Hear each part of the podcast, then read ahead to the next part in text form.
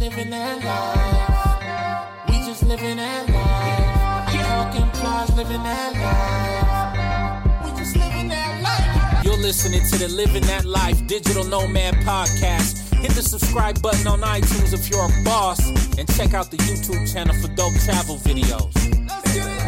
Chiggity check it. What's up? Welcome back to the Living That Life podcast. Today I got a special one for you.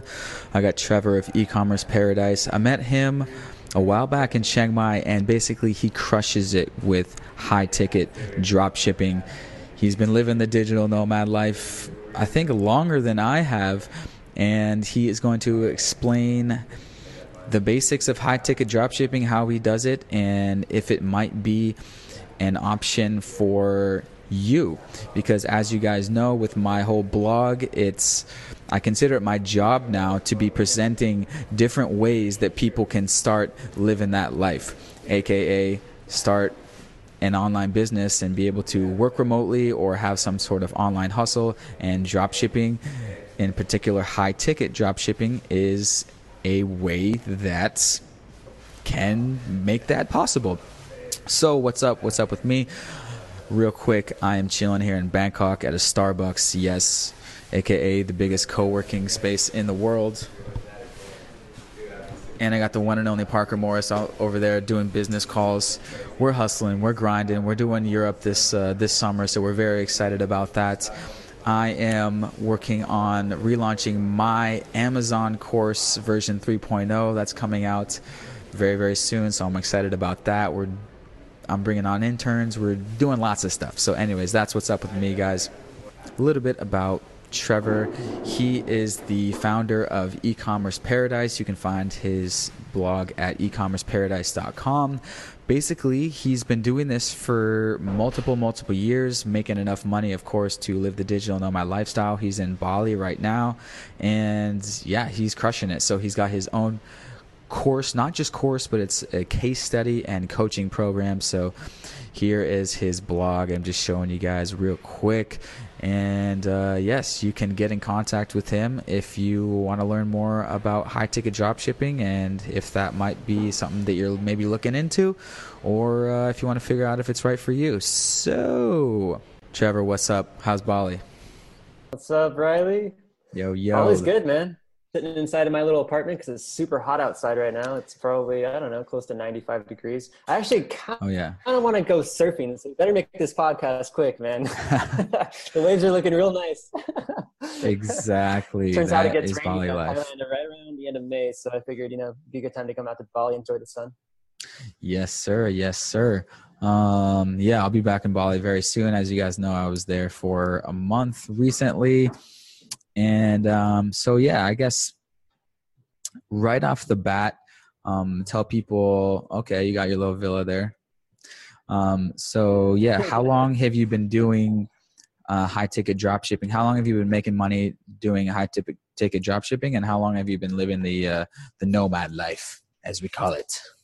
Yeah, so it's been a long journey. I uh, started with high ticket drop shipping in 2011 before I even knew what the term high ticket drop shipping meant uh, I was working a day job at a sales firm selling security uh, supplies in uh, Los Angeles, California, and um, they're a uh, wholesaler. So I was uh, doing orders for some customers, and it turns out they wanted certain things drop shipped mm. blind, which I didn't really understand until I started doing it. And then I realized what they were doing is they were selling the products to their customers, but not having to ship the products themselves. Instead, they were using us as the fulfillment uh, center for their products. And they didn't even have to buy the products first. They just had to sell them and then they would buy them from us and mm-hmm. have us ship them directly to their customers so i was doing drop shipping for customers. So i kind of had a leg up wow. to understand how the whole business model worked even before i ever even got into it as an entrepreneur which was kind of cool.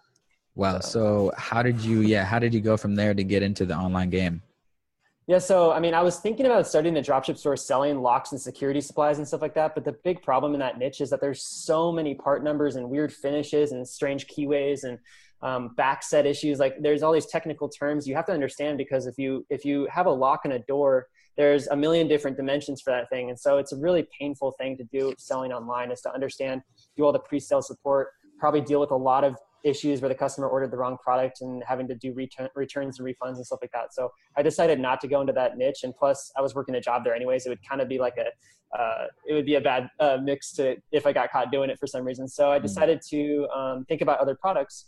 And I'm a skateboarder, so I thought, you know, why not try skateboards? And so I started looking online for suppliers and um, couldn't really find any. You know, skateboard industry is all based in the core skate shops. So, uh, you know, it just didn't really work out as far as that goes. I would actually need to set up like a physical retail storefront skate shop or some, some sort of a big warehouse to get a supplier. And so, you know, it's too bad, but I just wouldn't be able to do that. And the only thing I could do in skateboarding is probably start a skateboard brand. Um, so I did try that for a little bit. Started a brand called Beatnik Boards and made a couple mm. uh, deck uh, designs and some shirts and started with some hardware and I got him into some shops on consignment and stuff like that. And I made a few sales. It was kind of cool. Made a few bucks, but it wasn't profitable and it wasn't worth my time. So um, I decided to look elsewhere for niche ideas. And I actually ended up running into a locksmith who was interested in setting up some sort of an entrepreneurial business. And so he's like, "Hey, mm. man, I'll buy you a website." And I honestly back then I did, had no idea how to even buy a website. That was before I even knew anything about that. Um, and he just bought me a website with GoDaddy, and I was just so blown away. Like, whoa, dude, we actually own this domain. Like at the time, for me, it felt like I had like bought a star or something in the sky, and like I own that star. I just had no idea how websites worked at all. Yeah, uh, yeah. So, so, that was it. Okay. I got really lucky. I met a guy, and he bought me a website, and that's where it all began. Okay. Wow. Great. Okay. So. So uh, flash forward to, to today. I know you don't like to brag about how much you're making, but let me just tell you guys, he's doing this full time for sure. And um, so yeah, how long have you been full time, kind of going nomadic? And uh, yeah, why did you decide to go nomadic? I guess. Yeah, I mean, in the very beginning, it was more about um, just quitting the day job. You know, that was the main thing. I remember waking yeah. up in the morning, um, having to to wake up at like six thirty seven, or else I'd be late for work, and um, oh, I would yeah. have to I would have to go to. Oh, thanks, man. That's my Insta. Yep. Yeah, yeah, yeah. If we get some visuals up here while you tell the story. Yeah, there's a there's a long feed there, man. So many posts, six thousand seventy seven posts so far. Um, wow. I've been doing that since 2000, 2009, 10? No, maybe like 2011, 2012. So like at least like four or five years. But anyways, wow. um, so yeah, once I um, once I got to that point in my mindset where I decided that I no longer wanted to work a job, that I was willing to do whatever it took to escape that day job, to escape that rat race of having to wake up in the morning, hustle, drive really fast to get to work on time, you know, like answer calls and, and take sales for, for somebody else and make somebody else rich. And then, you know, drive home and just sort of skate and, you know, like do whatever. I, I was over it. I was just totally over it. I wanted to travel. I wanted to, to skate and do stuff I wanted to do during the day. So I made that oh. mental decision. I just, that was the decision I made. So I remember waking up one morning, I told myself like, I'm going to do it. So it was like an epiphany, like an aha moment and uh, that happened around um, early to mid 2010 sometime. Um, and then so we started the business. It was kind of slow growth, but we were selling um, online. We, we actually weren't even we didn't start with Shopify or anything like that. We started selling with an eBay alternative called eCrater. Um, in some product listings. They were actually driving traffic with Google Shopping ads, which is really cool. And um, and I didn't really even appreciate that back then, but um, and that's in Bali, by the way, right there. That's a handrail I found when I just got here in Bali. It's sick. you're it, okay. It kind of pans out. You can see the ocean and stuff. It's yeah, dude, you're sick. You're sick at skating. That's dope.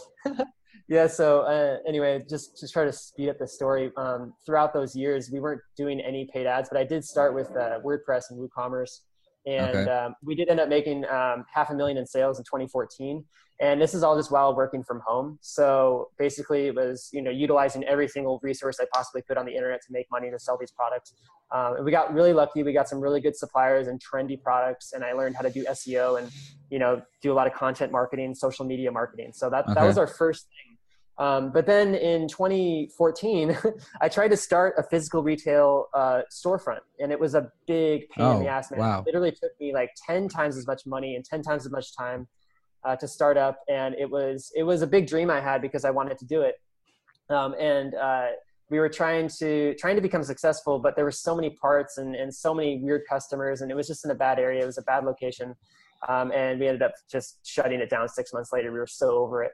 Um, and you know we we ran into a lot of issues, but it ended up working out that we got back into our house and we took our website back and um, started going again. And instead of trying to grow it, I just decided to sell it. So we sold it early 2015, and that was the start of our digital nomad journey.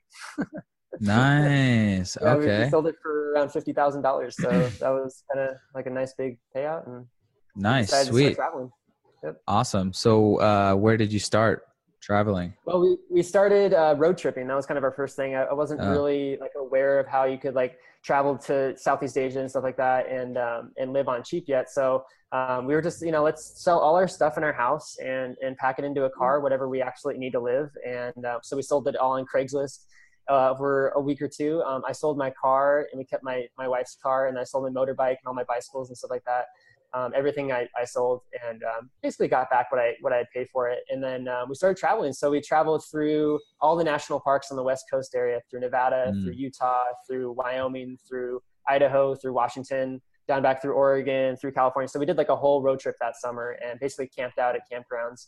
You know, average price is like 30 bucks a night to camp or something like that. So it was really fun. Got to see all these national parks and do a lot of hiking and stuff like that. So that was a blast. That was a good summer. Nice. And so, how um, have you been based out in Southeast Asia recently, or and how did you make your way out here? Yeah, so 2016, we kind of had to settle back down and start making money again. And uh, we decided to pick up uh, an online course to help us do that. And so we did. And uh, we ended up creating another store and driving some more paid traffic, and it started working. So at that point, we had a, a business again, we had some income. Instead of having to like drive for Uber or Lyft or anything like that, we could actually work online again. So we're like, okay, so now we have a, another location independent business. What should we do? And I started looking around that time at YouTube, and I found a lot of cool videos on Chiang Mai, Thailand, because it turns out that's a big digital nomad hub. Um, a lot of people go out there. It's very cheap to live. It's very safe. There's a lot of cool digital nomads, people from Western countries and from Australia and from the UK. All kind of come together and they meet up and mastermind and do do events and do talks. And there's tons of people to to network with. Um, and that kind of thing, you know, it, it's really really cool and it, it's easy to take for granted. But in a lot of other big cities in the world, it's kind of hard to find entrepreneurs. You have to go and like go to meetup.com and find specific entrepreneur groups. And there's a lot of people doing like startups and technology startups um, Mhm. and like brands and stuff like that. There's not too many people Yeah. doing like high ticket drop shipping or Amazon FBA. Yeah, yeah. Like those business models are like digital nomad business models, you know? yeah, So you those like kind of solopreneur type hot type hustles.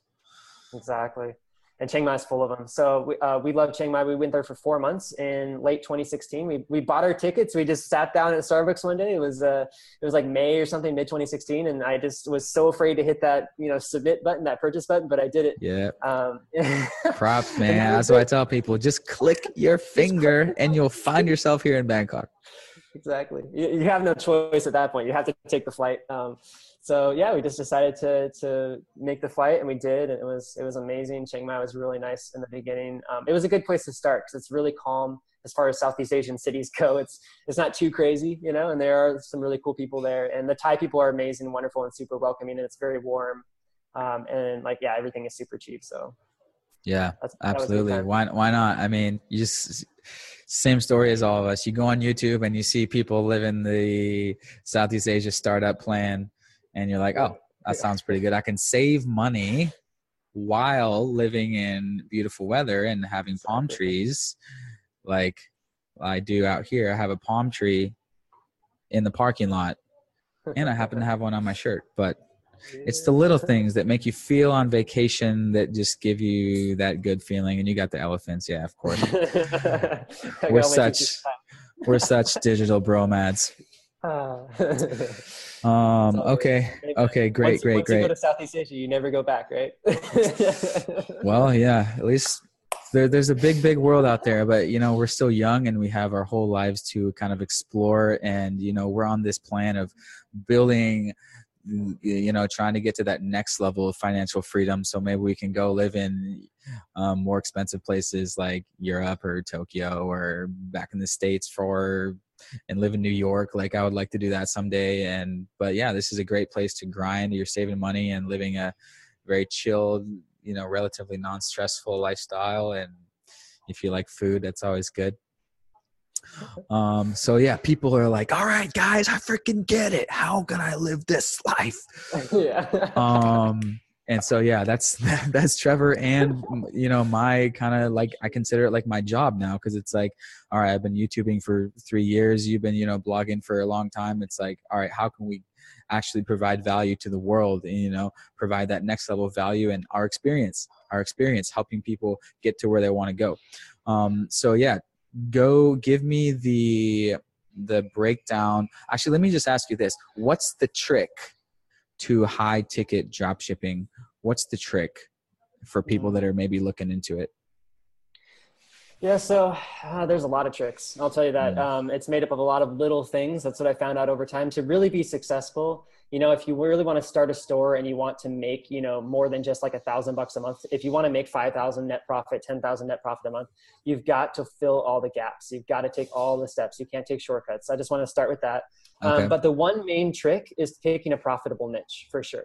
So, yeah. you know, there's so many niches out there. Basically, when I say a niche, what I mean is a product category like yeah. one particular vertical of products. So, for instance, like bath vanities, that's one. Um, bathtubs, that's another. You know, um, outdoor patio furniture, that's a big broad niche because you have things like patio sets, you have things like patio tables, you have pergolas, you have um, you have like benches, you know, you have outdoor fountains, you have all sorts of stuff. So if you think about like a website like Wayfair or a website like Houzz.com, they're basically big, broad sites. They cover tons of different niches, right? And so they're super profitable and they make tons of sales. Like I think uh, Wayfair did some god awful amount, like $7 billion of sales in, in Q4 and which doesn't even come close to Amazon, which made like some crazy amount, of like 160 billion dollars in Q4 last year. Yeah. Um, but regardless of that, you can take a piece of the pie. You just have to understand that you have to start small enough so that you can gain traction right? Because it's a long startup process. It doesn't happen overnight if you want to become successful with high ticket drop shipping.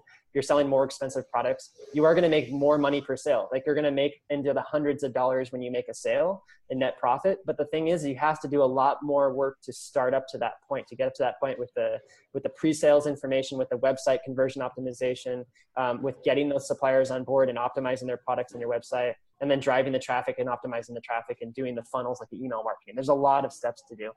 Um, and it can mm-hmm. take some time, but that's the key is starting off with a really profitable niche, starting with one product category. And that's what I teach my students is like start with that one category and then you can grow out from there. It doesn't really matter what your site name is. Your site name should be specific to that one category to start with because you can always grow out into two or three or maybe four or five different categories within that one site name. Even if the name is specific to that first category, that's okay to do. Okay. I see that all the time. So okay, um, there's different models people take, but that's what I recommend doing because it's worked really well for me. Okay, cool. That's, that's the first trick. so okay, so I guess um yeah, maybe you can just explain like if if someone's asking like why why wouldn't someone just order off of Amazon where you can buy everything from A to Z? What's the what's the kind of philosophy behind that? Yeah, so everybody uh, everybody knows about Amazon these days. Of course, uh, you and I we all go to Amazon to shop for things when we're we're in the U.S. because it's just the go-to. Like they have free shipping that's fast, right? So like having fast and free shipping is super important. You've got to set that up on your website. You got to make that a big part of your marketing plan because Amazon does, and they'll beat you at it. um, the other thing is making returns really easy. Amazon makes returns really easy right? You just file it on your website and you're good to go. So I don't recommend making returns easy to file, but I do recommend marketing that you have hassle free returns. It's a really good thing to do because customers are just looking for a hassle free experience. It doesn't necessarily mm-hmm. have to be easy. They can just write you, but that you just want a reassurance of that.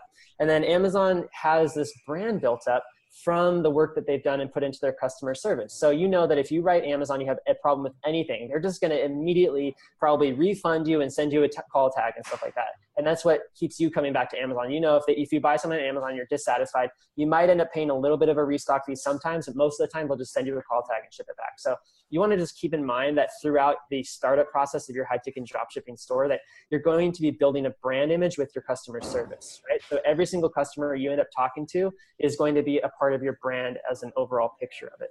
So, so that's the key of, to competing with Amazon. But the other thing is with driving traffic and having an optimized website.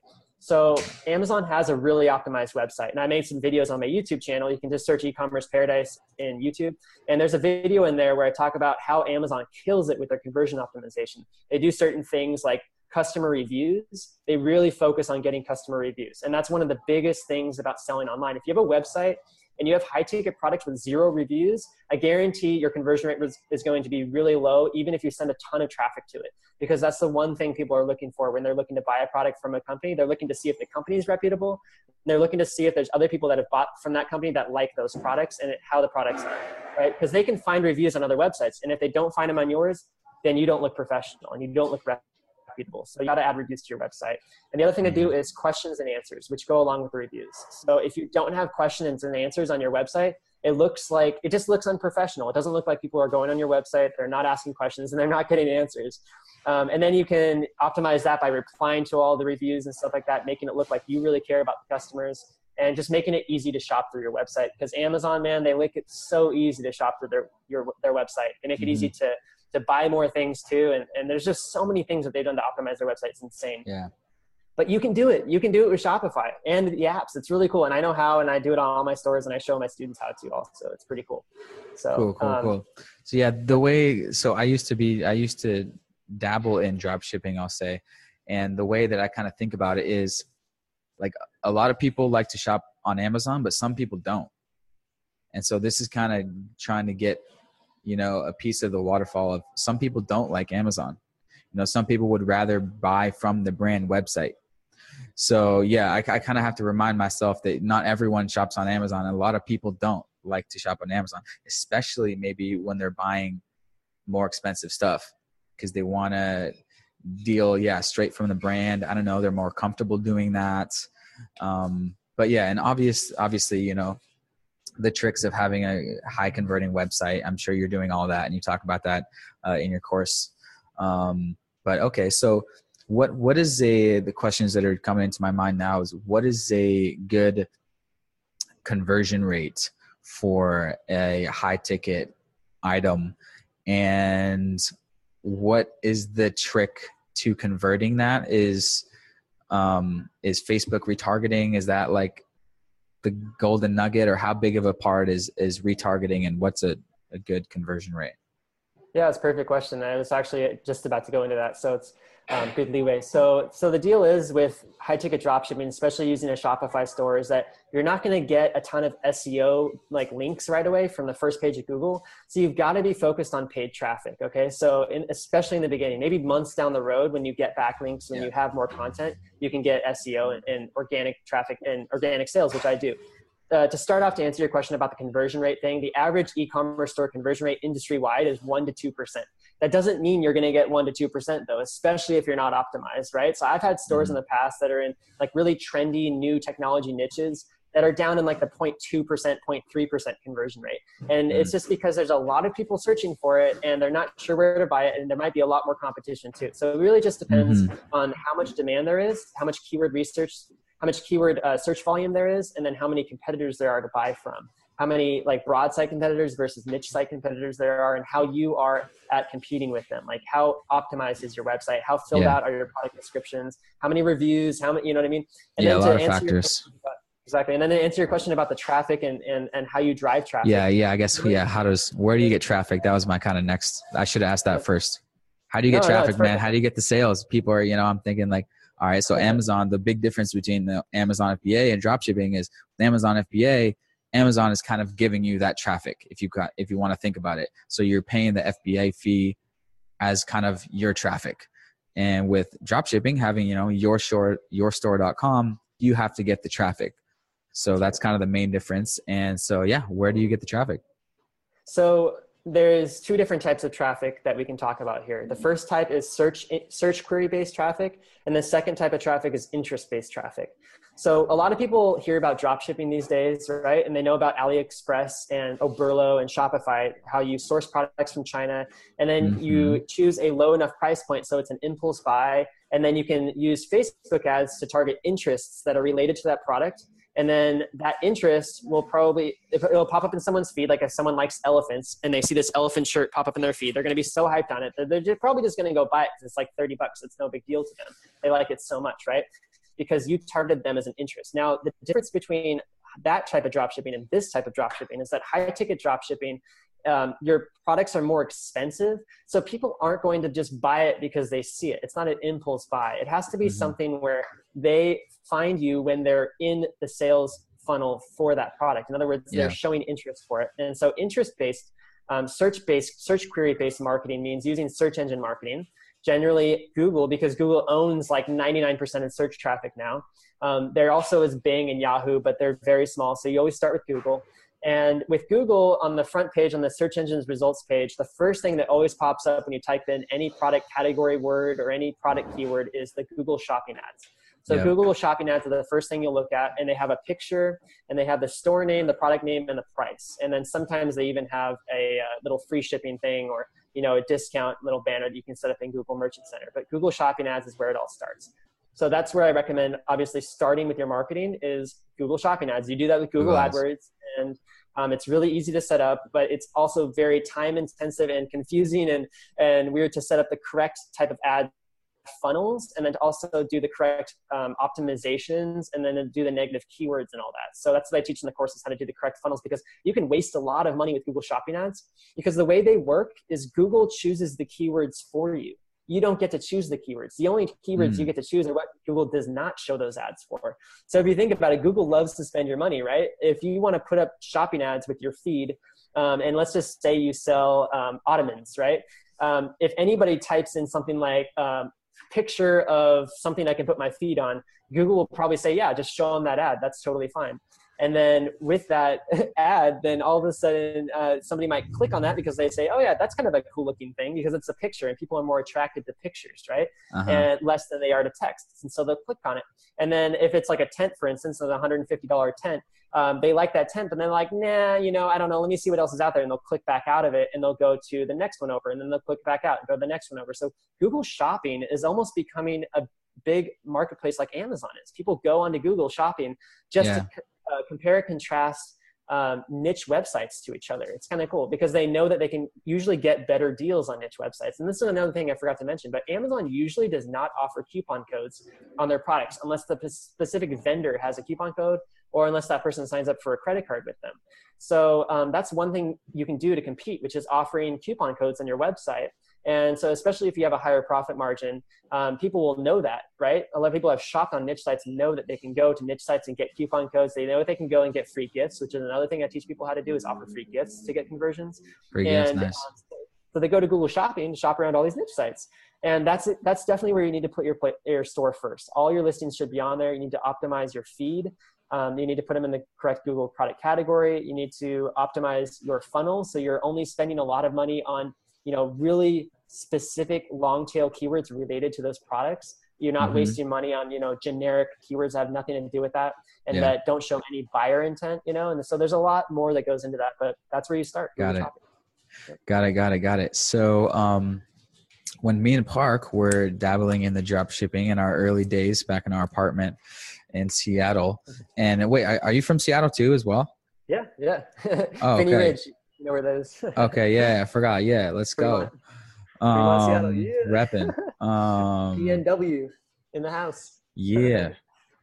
Um, so so we were doing the the I remember the PLAs, product listing ads, and for our stuff, I was doing um, inflatable jacuzzis, ah, yeah. and Parker was doing batting cage equipment. Okay. Yep. and so we were just doing PLAs, and so I think maybe that's just the start, and we didn't really do anything after that, like no retargeting or no, I call it tricky traffic. And in order to make enough money for a sale for one, in order to get enough clicks, to get enough traffic, to get one sale, it would basically break even. And so, what what are the tricks after Google Shopping ads to, uh, yeah, what what what are the other tricks? For traffic. For sure. And I just want to throw in there really quick that you can optimize your ad spend with Google AdWords too. You're not stuck always paying those really high cost per clicks. Like I know some of the home based niches can cost upwards of a dollar per click. And like you said, if you want to get a hundred clicks to make one sale and you're paying a dollar per click, you're paying a hundred dollars for those hundred clicks for that 1% conversion rate. And if you're not making like 150, 200, 250 dollars on that sale, yeah. you're screwed. And that's another thing that goes back to niche selection is maybe those jacuzzis um, are like seven, eight hundred bucks each you need to be selling yeah. products that are like up in the $2000 plus category you know? And yes it takes more pre-sale support to sell stuff like that but you're going to make around 20 to 25% gross profit. So when you sell a $2000 product you're not making 100 bucks you're making like 500 bucks per sale or maybe even more depending on the supplier right? So that's another key to profitability is, is your price point and then optimizing your ads so you're not spending so much. And then once that's fixed correctly, like once you're making enough profit per sale and you have that conversion rate in place, you can drive more traffic and then you're getting sales and those are paying for the ads easily, even at a, like a 4x, 5x level, which is what my stores do. And mm. from there, you have to drive targeted traffic through retargeting. So mm-hmm. there's three main ways to do that. Um, the first way, which is really easy to set up, is uh, email marketing. And email marketing is super, super key to this whole whole process. Yeah. Um, all you have to do is use an app like Sumo, and then you set pop-ups on your store. You yeah. can set an exit intent pop-up. That means when someone goes to leave your site, that they'll see a little pop-up all of a sudden, and it'll, it'll yeah. give them like a coupon offer. And usually people will opt into that, and it's really simple and easy, right? And then once you have that set up, then you know maybe like five three to five percent of the people that come like from those hundred clicks so maybe like three to five people will sign up for that but not actually buy anything right? Mm-hmm. And then they'll mm-hmm. get an email series from me, like five or 10 emails that says all these things about, hey, like here's more value, but here's also some coupons and go buy your product now. Like yeah, yeah. Pushing, you know? And then you set up your abandoned cart sequence, which means if someone's really interested, but they just didn't have time to whip out their credit card for whatever reason and buy, um, then you send them another email sequence there right? And then after the purchase, you got to send them like a post-purchase upsell sequence. So if you have like white glove delivery or other things, you can make your sale more profitable. So that's a way to raise your conversion rate and also make your sale more profitable. And that's all going to drive money back into your marketing budget, which you'll be able to drive more, you know, clicks and more traffic, which then drives the engine more. Okay. And then the second way, besides email marketing, is Facebook mm-hmm. retargeting ads. Yeah. So these are specifically Facebook dynamic product retargeting ads, meaning the mm. only ad you're going to show to people is when it pops up in their feed, it's products that you've seen on that website before, the same products you were browsing. So the, the Facebook pixel will be able to pick up exactly what those products were that you were browsing on the website through the cookie. And then it'll bring it into Facebook and then you'll have some copy up there that includes your unique selling proposition and a, you know, a call to action with urgent and scarcity, urgency and scarcity um, and social proof, right? Yeah. All those things are really important to throw into an ad really quick. Um, and then those get people back in because you know what? They've already shown interest in your product. They want to buy it for sure. They're interested in buying it through search engine marketing. Now you're targeting based on their interest of showing interest. That's perfect. So if you hit yeah. them with an email and you hit them with an ad at the same time, it's like the, it's like a double effect, right? They see mm-hmm. they see, saw the email, they got the notification, and now they see your ad because they're browsing Facebook. Like, all right, these guys really want to sell to me. They look professional. They're marketing to me really good. Um, let me just go and buy from them right now. I know I, w- I was busy earlier, but now I have yeah. time to do it on my computer or something like that. You know, so um, nice. And by the okay. way, really quick, I want to throw out there that yeah. a lot of people don't realize that a lot of shopping happens on their mobile phone now. Like yeah, everybody yeah, has a mobile phone. And the thing about that is not everybody has time to buy stuff on their mobile phone. And when it comes to buying expensive products, usually you're not going to make that purchase on the mobile phone, right? You're going to set it down, think about it for like a day or so because it's like a $2,000 item.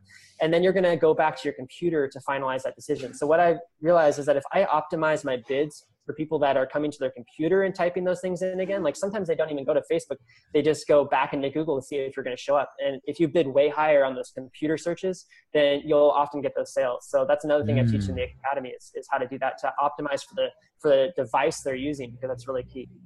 Um, and then okay, the sweet. third way to drive traffic, I want to make sure, is yeah. with organic traffic, right? Um, those are all paid avenues, and there's more paid avenues, but those are like the main ones. And we talk about like the 80 20 principle, Pareto's principle. It's like 20% of your, your work gets 80% the results. And I always do that, you know, like just set up your set up your Google ads, set up your Facebook ads, set up your email marketing, and the rest of it can be done with content marketing. So content mm. is really hmm. key, and content really helps you drive all these other paid traffic channels, right? Content helps you build up an email autoresponder. Content helps you um, make YouTube videos, which I really recommend for drop shipping, especially with high ticket stuff. Is people want to know, learn more about the products they're buying, you can make slideshow sales presentation videos, and that's a really great way to drive traffic from YouTube and to also retarget people using YouTube ads later on.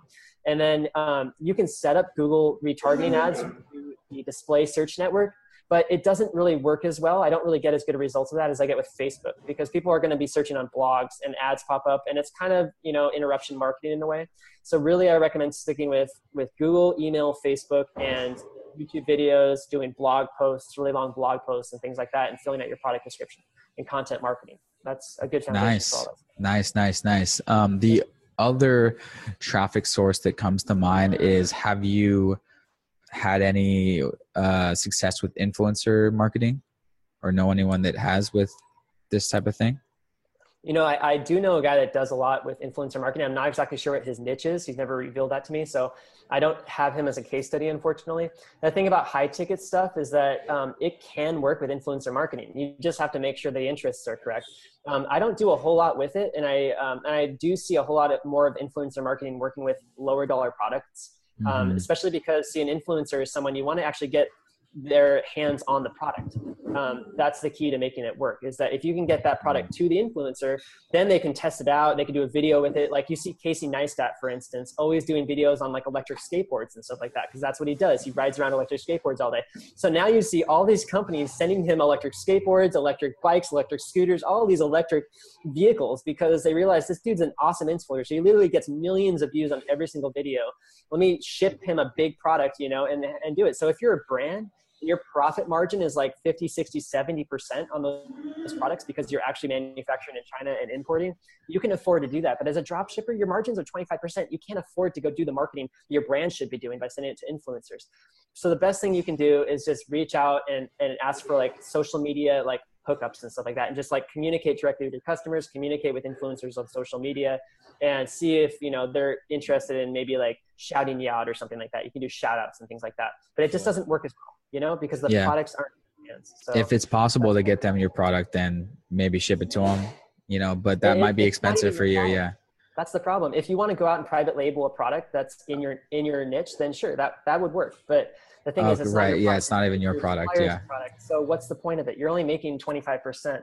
Um, it's just not great. And, and, the, the key with this business model is you don't even want to work on that high, high top of the funnel stuff. You just want to capture those low hanging fruit yeah. the low the, the, the bottom of the funnel people that are ready to buy and they're searching that product keyword in google you know that's who you want to target and you want to get them back to your store and you want to close that sale with them you want to have the phones ready to take that call because sometimes people just want to make the, the sale over the phone they want to make sure you're real business you mm-hmm. want to write back emails you want to have that live chat ready for people and stuff like that so okay. that's, that's that's the 80 20 sweet sweet. That makes a lot a lot a lot of sense. So that leads me into the next thing is how automated can you get this? And you know per store how much work does it take you know per week? Or how much do you work on each store per week for someone that's you know thinking about getting into it into this type of thing? They want to know exactly the expectations yeah, it's a great question. And of course, everybody's wondering that before they get into a business model, they're wondering how much work is this going to take? Is it really all that passive? And the yeah. answer is no, it's really not all that passive. You can get sales passively on your Shopify store. Like last night, I got a nice cha-ching. I think it was like five in the morning, kind of woke me up. I had to try to go back to sleep. Um, so you get sales in the middle of the night. That's great and all. And those, those sales will probably go through um, passively as well. Now, um, with that said, there's some sales that are like in the three, four, five thousand dollar range you can take, but you might have to take a phone call on that. You might have to do like a sales presentation and just talk to the guy and make sure you know the needs are really there and it's the right product for them and stuff, and then close a sale and you might make a thousand bucks on that sale. So you know there's like there's five hundred dollar sales that you make fifty bucks or or a hundred bucks that are passive versus there's five thousand dollar sales that you'll make a thousand dollars even up to $2,000 sometimes that, um, but take a much more work upfront, pre-sales and after sales support. So with that said, it also depends on the niche in the store. If if your store is really big, if it's making like somewhere between fifty and hundred thousand dollars in revenue per month, you're going to be on those phones like all day long, emails all day long, and at that point, you really need to hire a virtual assistant or even a virtual assistant team to help you run the business because otherwise you will get completely burnt out. Um, because when it comes to pre-sale support and then after sale support and then follow up and then making updates to the website, things can get so convoluted and so confusing um, that it's just really hard to keep up with everything. So um, at that point, you need to hire a VA team. And when you have a VA team, you just have to manage them and they do the work for you. They take the calls, they do the emails, they do the support and stuff like that. They do the sales. So, um, so at that point, it can be a lot more passive. So I would say from zero to like two or three thousand dollars a month it might take you like i don't know a, a, few hours a day at the most to run your business. Honestly probably a lot less because you just won't have that much going on um, so, you know, truly speaking, that would be like the four hour work week, right? In the very beginning, yeah. but you're not making the income that you want to see yet. So in order to get up to the income you want to see, like you want to see like yeah. $3,000, $4,000, $5,000 a month, you're going to have to start spending more time every day doing stuff and processing orders. But still in reality, it doesn't take much time to process orders. It doesn't take a whole lot of time answering emails. Phone calls are usually pretty short. Um, and when we're out here, we're doing it overnight. So we're just, you know, at night working anyways. Um, out in the States, we're doing it during the day. So we're running around all over the place and doing this stuff. And it really doesn't take that much time, honestly. But once you get into that like $5,000 plus range, then, and, and that's right around when you hit that like $50,000 a month level in revenue, you're going to have to start outsourcing. There's just no question for sure. And then you're going to spend probably, I would say, at least a few hours a day, you know, maybe four or five days a week I would say probably like five managing this stuff. And, and that's yeah. normal, you know, I mean, you just wake up in the morning, you do like an hour of work, you know, afternoon, you find an hour or two, and then at night you maybe do a few more hours. And it really just depends too on how much you want to grow your business, you know, like, yeah. are you cool with business being where it's at, or do you want to scale, you know, and, and that's going to take more time. So, but that's, yeah, yeah. You know, I like how you say that. It's less time than a normal job and it's way more money. It's way, way better money too, in my opinion. I love this money, passive money. Most most of it. That's a that's yeah. That's a great way to put it. Less less, you know, less demanding than a regular job, and you can make as much or more if you want to, because it can be scalable, and you can do it from wherever. You can be yeah working from wherever, working from home. You know, the dream, or working from a tropical paradise um, e-commerce you, you paradise. Don't have to be in the U.S. to start a U.S. business anymore. You can be in the U.K. You can be Australian. You can be even Thai. Like I have a Thai student. I have a Malaysian.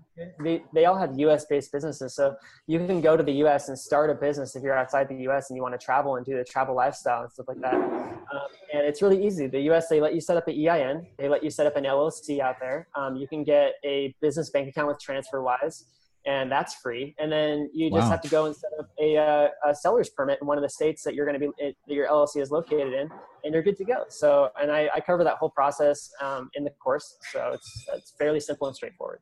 It's wow, hard to do. Yeah, that's great to know. It doesn't cost um, that much money. That's great to know. So, um, I guess back to the scaling a little bit what is kind of your method? Do you focus on one store at a time or do you have multiple stores?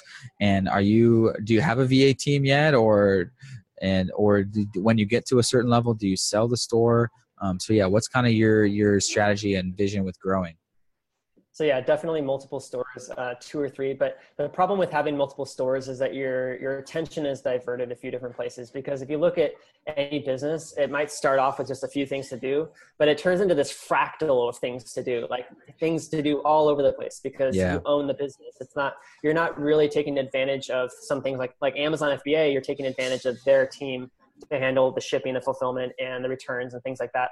Um, and here you're taking advantage of suppliers, but you still have to provide a lot of support when it comes to that stuff. So um, you know it's similar, but but truly speaking, you have to focus on probably at the max like two or three stores at any time.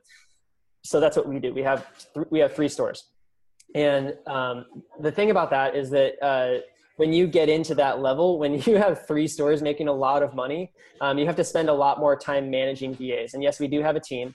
And the thing about having a team is that you have to hire specialists. You can't just hire like generally broad VAs. I do recommend hiring a data entry VA, which is kind of like a guy that will just literally do exactly what you tell him to do, or a girl but have a team of people that like one person knows really good how to upload products to your website. One person knows really good how to set up email campaigns. One person knows really good how to go manage your google adwords. One person knows really good how to do each little process in your business because each process matters.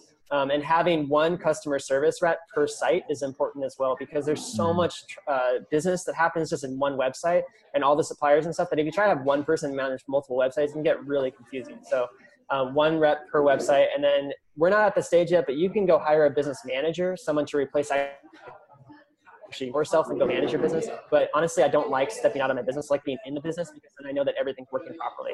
You know, I always I always like driving manual stick shift cars and, and, and driving motorbikes that are that are, you know, clutched motorbikes. It's just a lot yeah. of fun being in your business and actually running the thing and, and, and managing it uh, myself. So that's what I do. But yeah, I definitely recommend doing that. Um, there's no mm-hmm. better way to even start or scale a business than to have all these subcontractors working on your business. Um, yeah, and I yeah. use Fiverr for project-based work, and I use OnlineJobs.ph for customer service reps and data entry VAs. Um, oh, and great. data entry is kind of like having project-based VA, but you have one guy who can basically do anything that's super simple, kind of like a computer program. You just kind of write out a quick instructional guide, make a video, and then send it to them. And if it's like a process that you have to repeat over and over and over again, it's going to take you a lot of time and make you want to blow your brains out. Just send it to this guy. He'll do it for you in like a half an hour to an hour, you know, and, and it, it costs maybe three to four dollars per hour.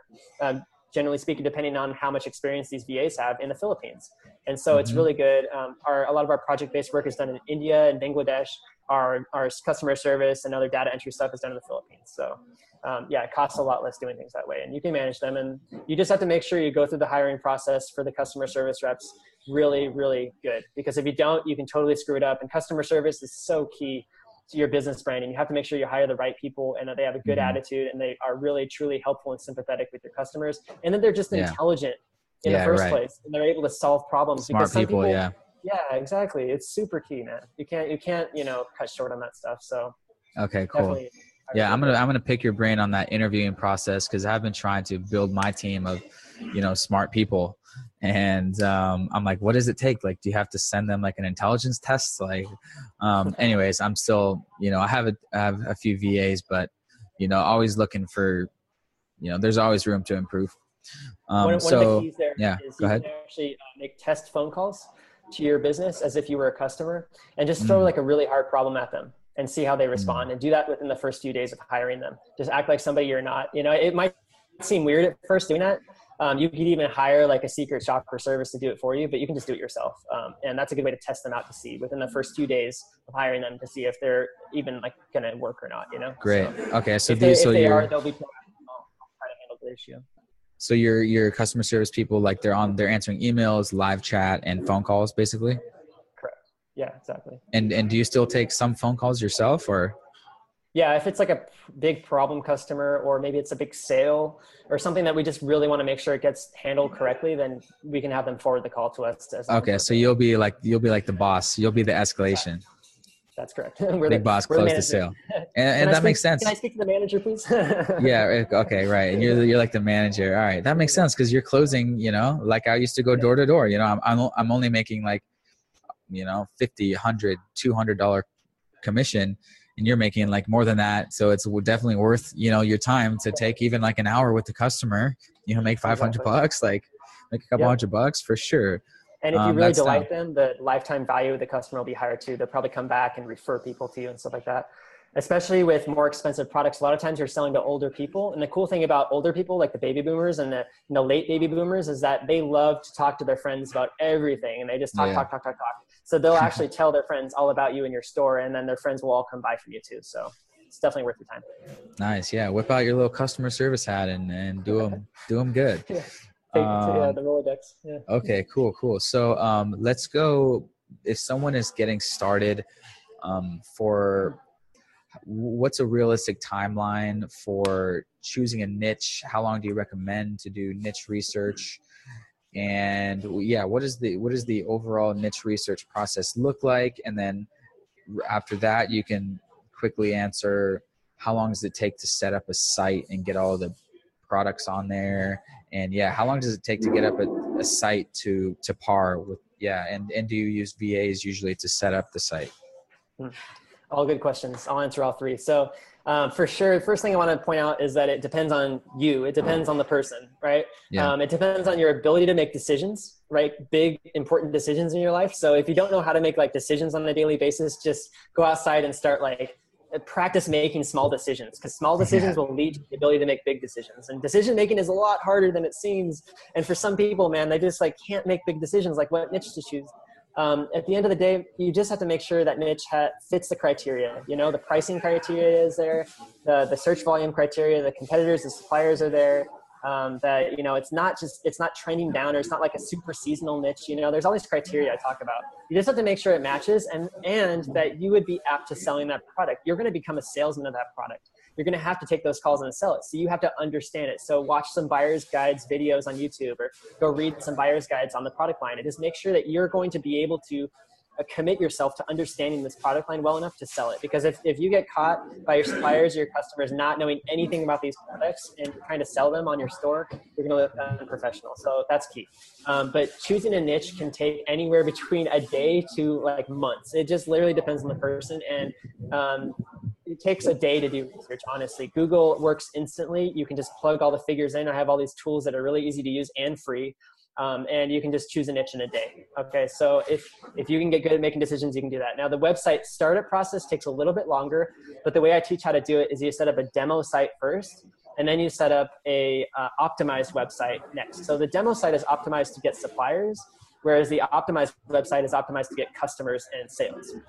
So the demo site process can take again a day or two, maybe three. Like usually it's around three because what I do, I do utilize outsourced VAs to go ahead and add those products to the website because that's the longest process it can take mm-hmm. is to add products to the website, and it literally costs five dollars to add 50 products using the gig on Fiverr that I use. So um, that speeds up that process really fast. And then, um, and then from there, you just go through and you optimize the built-in Shopify supply theme, which is free and it's really easy to set up. You just set up some key pages, set up um, your key collections, and then you go from there. So it's a super easy, like straightforward process. Like I said, takes a few days. Um, but the most important thing is you have your business set up, and that can take upwards of a week or two, maybe three at the most. So you got to get your LLC, which takes a day or two. Um, and then you got to get your EIN, which can be instant online, or you have to call, you know, if you're out of the country. Um, and then you got to get your business bank account once you have that, which can take a day or two, or online if you do TransferWise if you're out of the country.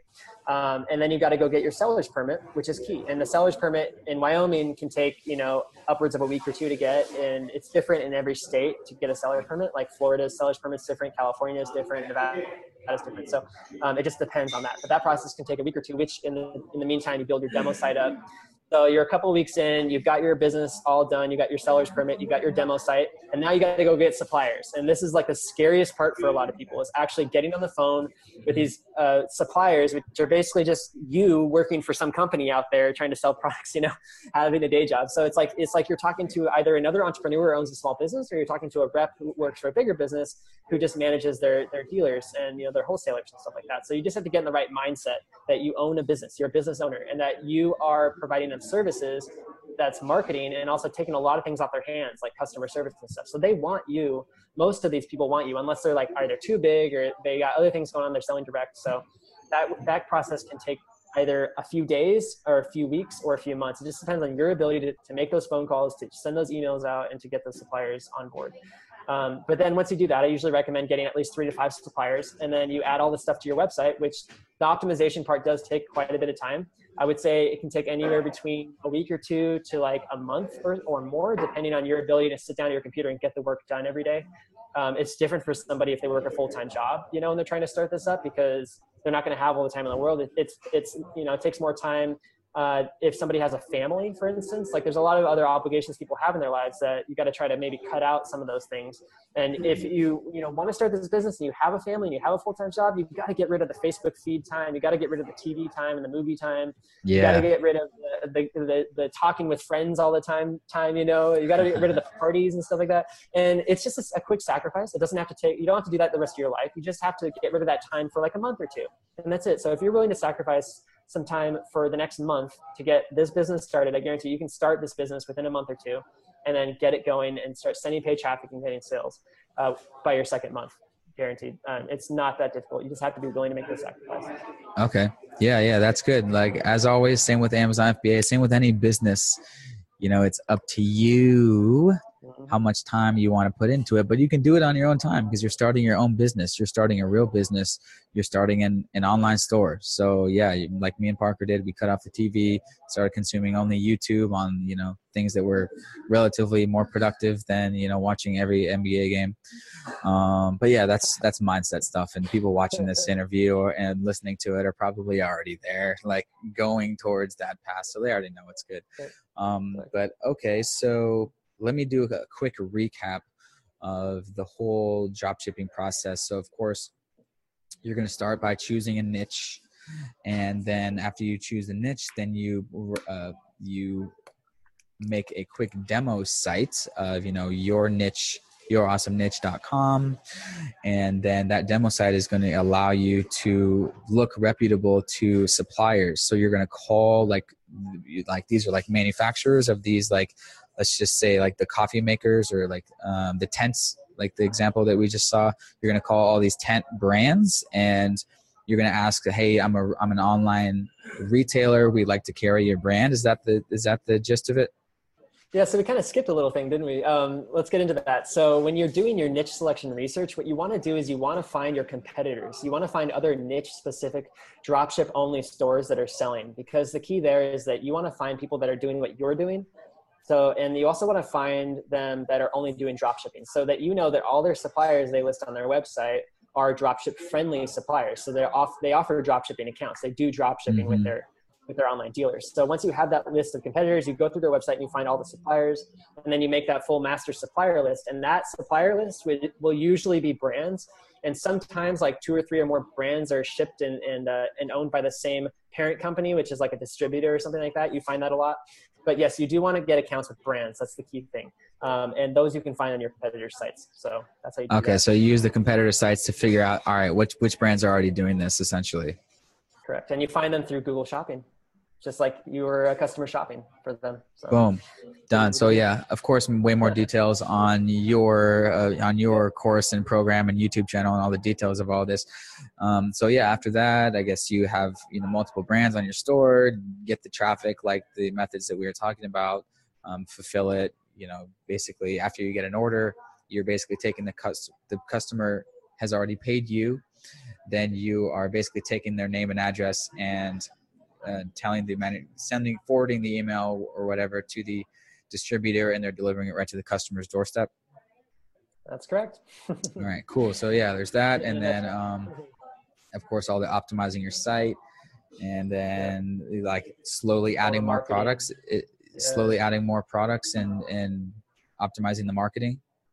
That's right yep it is a uh, laborious process but um, if you don't mind sitting down your laptop you know at a co-working space for a few yeah. hours a day for a few months and you'll uh, you'll get it done yeah yeah yeah this whole laptop lifestyle is uh you know people it's, it's listening to this people listening to this are probably already down with it but like it's definitely not for everyone but you're probably yeah you're probably not consuming this yeah. piece of content if you're not already into it but like you know most people at, at, their jobs are sitting in front of a computer anyway it's just it's more you know the biggest thing though is that man like working on the computer can be some of the hardest work you'll ever do in your life because because of your brain. Like we're not wired to do this kind of stuff. We're wired to do work out there you know? Like where we mm. came from our evolutionary traits. We're wired to go run. We're wired to swim. We're wired to ride a bicycle. We're wired to like to interact with people. We're wired for driving and, and transportation. Like we're not wired for computer work. So like we're kind of sort of like evolving as a species learning how to do all this stuff on computers. Because if you, if you think about it like computers haven't been around for that long.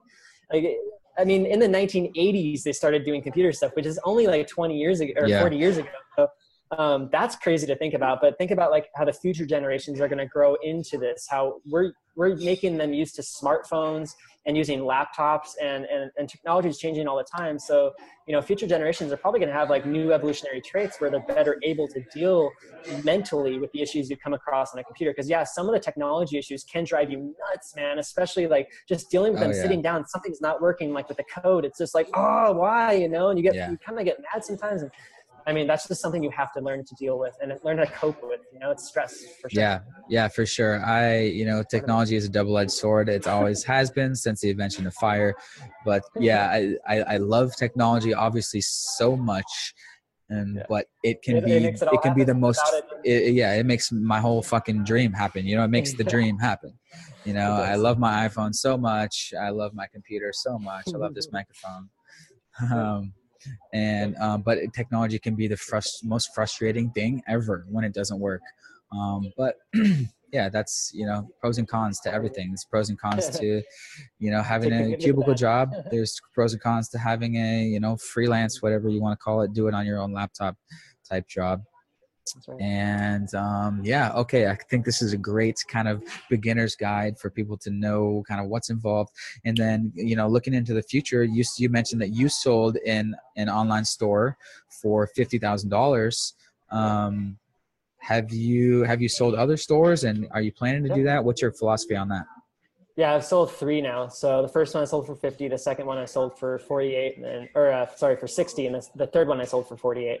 Um, we just recently sold another store a few months ago. That's when I really decided to start focusing on building this course out because I have some more money to work with now. So um, we already have other stores set up because we've created processes and we've created templates for ourselves. And that's the same stuff i'm offering in the course. So like all the templates and and the themes and the and the processes i give that to the students. So it's all in there. And i'm building a case study site as i build out the course.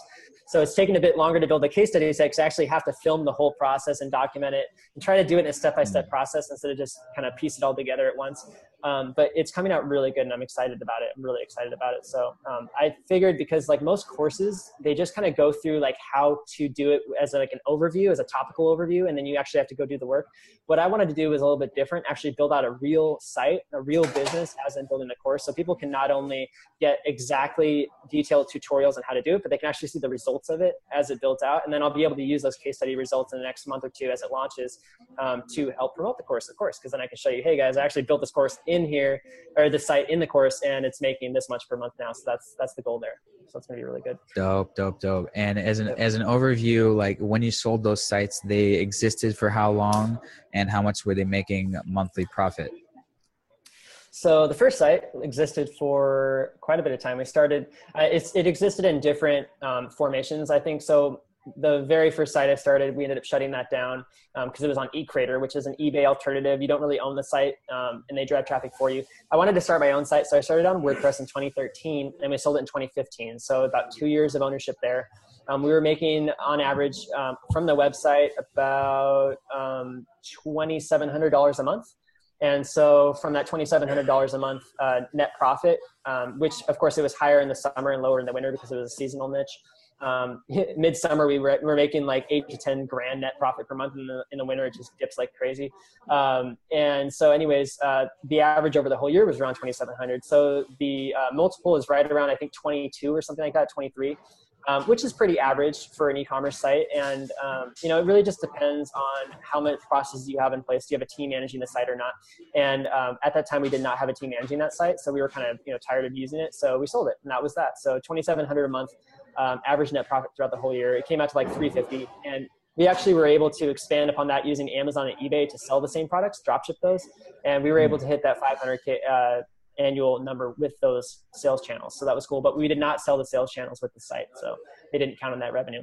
Um, the second site, we started in a similar niche, and we got it up to profitability within about six months uh, because we were still fairly new at it back then in 2016 and uh, and then over the course of the next year we made on average around 3200 a month i think was the average it was the same sort of seasonality because it was a similar niche um, and then we sold that for 60k which is actually discounted we were going to sell it for about 80k but it just didn't work out because the niche was very um, it's very complicated. There's a lot of after support issues and stuff like that. Mm-hmm. People have to deal with, so it's kind of a headache niche. And really, you know, it was yeah, yeah. People people want to buy passive cash flow businesses, exactly. right? Like, like who who would want to buy a store like this? Yep. And the other thing on that one is we had recently fired our VA before um, we went to sell the site because she was just messing up, and and the guys were were willing to take it on because they already had a customer service team. So we, we got a little bit lower than we wanted to get for it, but that was okay. We still made pretty good money, and yeah, that site did a similar number of uh, half a million dollars in sales in in uh, 2017. Nice. So that's what we sold it with. Um, and this recent site, we actually started up using um, using the same methods in a completely different niche and we started it mid December. And then um, come April, we made 80K in sales. So we started uh, hitting some crazy numbers. Um, and then we just decided to go and actually take Shopify Capital for the site. So Shopify Capital, if you guys don't know, it's a program where you can get a mass influx of cash flow in exchange for um, a merchant cash flow percentage of your uh, incoming sales. Mm. So the hmm. deal with that is that um, we basically just turned down turn down our ads a lot. So our ad spend is close to you know ten bucks a day instead of hundred dollars a day and we're still getting sales because we have a little bit of ads up and our website is super optimized. We have our email flows our facebook retargeting is still working. And so we are spending money on that site still and we still own everything about it but we got the good payout of about 48000 so we're really happy on that and we're now able to take that cash flow invest it in ourselves invest it back into building uh, new sites invest it into building out the course more so it's working out really well for us. And um, and yeah, we don't you know have to pay it back at any certain time. That's the best part about Shopify Capital is that they'll actually hook you up um, as long, as it takes you to pay that out. Um, that's what they do. They just take money out of your sales. So when you make sales on that site, um, it just goes back to paying off that capital. And with my current calculations, it'll take us about a year and a half to pay that site off, and we'll own it again. So it's a good way to get some uh, some investment. It's just like selling a site without having to sell it, which is kind of cool. Got it, got it, got it. Yeah, Amazon does the same thing. They'll offer you uh, they'll offer you capital um, so if you see more okay. opportunity somewhere else, just you know go for it. But you got to be yeah. willing to work. That's the thing. You can't get lazy. Money can make you lazy. Do not yeah, get lazy. Yeah, yeah, yeah. It's the grind. You know, it's with this online game. You know, you, the the sky's the limit. You can go as far as you can, as far as you really want, um, whatever you're comfortable with. And um, just real quick question at the end: like someone buying your sites, are these like usually bigger sites that want to buy you up, or are they just like uh, internet investors? Yeah, who who was the typical like buyer for a small niche site? the, the buyers that are willing to spend more money usually are people that either own other niche sites already, like own, you know, in similar niches and they just want to expand to that niche. They just don't want to put all the time and effort up front to start it. Or mm-hmm. they are bigger website owners, you know, and it, so it's generally mm-hmm. speaking that you know you're not going to find somebody who doesn't have a website already that wants to start one who's going to be a good person to sell to because they're going to take way more support um, trying to sell the site you know trying to understand the methods trying to understand all the stuff and it's going to be pain in the butt whereas somebody who already has niche sites mm-hmm. they understand the processes they can they probably already have a team which ours already had a team so they already have someone to take over the customer support stuff mm-hmm. and uh, it's really easy then yeah. the transition for that so they probably want to uh, they want to buy it and grow it basically yeah and the one platform I definitely recommend using if you're going to sell a niche site, like that's a high ticket dropshipping site, is uh, is uh, Empire Flippers. They do a really good mm-hmm. job. They um, they set you up with a really great seller's profile, um, and they market it really well. So they, they found us um, some good ones, and, uh, and we're really happy we use them. So definitely recommend. Yeah. I know Empire Flippers myself. Yes, I know Greg over there at Empire Flippers. I met him in Saigon. He was actually a fan of my channel, and he uh, he recognized recognized me at a bar in Saigon one time a guy that works for Empire Flippers. Um, but okay, dude, I think this is great. I want to go do this. Um, but hey, I'm only one man, but yeah, I'm trying to get more VAs. But no, yeah, this is great. I think that was a great beginner's guide for people looking into dropshipping. And of course, you guys can find more about Trevor ecommerceparadise.com and also catch him in Bali skating at the skate parks doing kick flips and 360s and push shove it's kick push. And all, kick push. catch him kick pushing in Bali. And uh, yes, also check out his podcast, right? E-commerce Paradise podcast. That's right. And um, I do have a niches list that's free. So if you guys want to go sign up, just go to ecommerceparadise.com and right there at the top, you can sign up for uh, the mini course and the niches list. So I have a free mini course, free niches list. Um, it's a perfect thing to get you started. So definitely go to the website and sign up for those. I am taking notes from you. I am recently just finished my mini my mini mini course and always working on that as well as my niches list. So thanks for those ideas. And uh, yeah, that was a great one hour podcast. Check them out. Links in the description, all that stuff. Subscribe to all the subscribe buttons around your screen. And we'll catch you guys on another episode of Living That Life. Thanks for having me on, Riley. All right, man. Peace. We just living that life. Talking living that life listening to the Living That Life Digital Nomad Podcast. Hit the subscribe button on iTunes if you're a boss, and check out the YouTube channel for dope travel videos.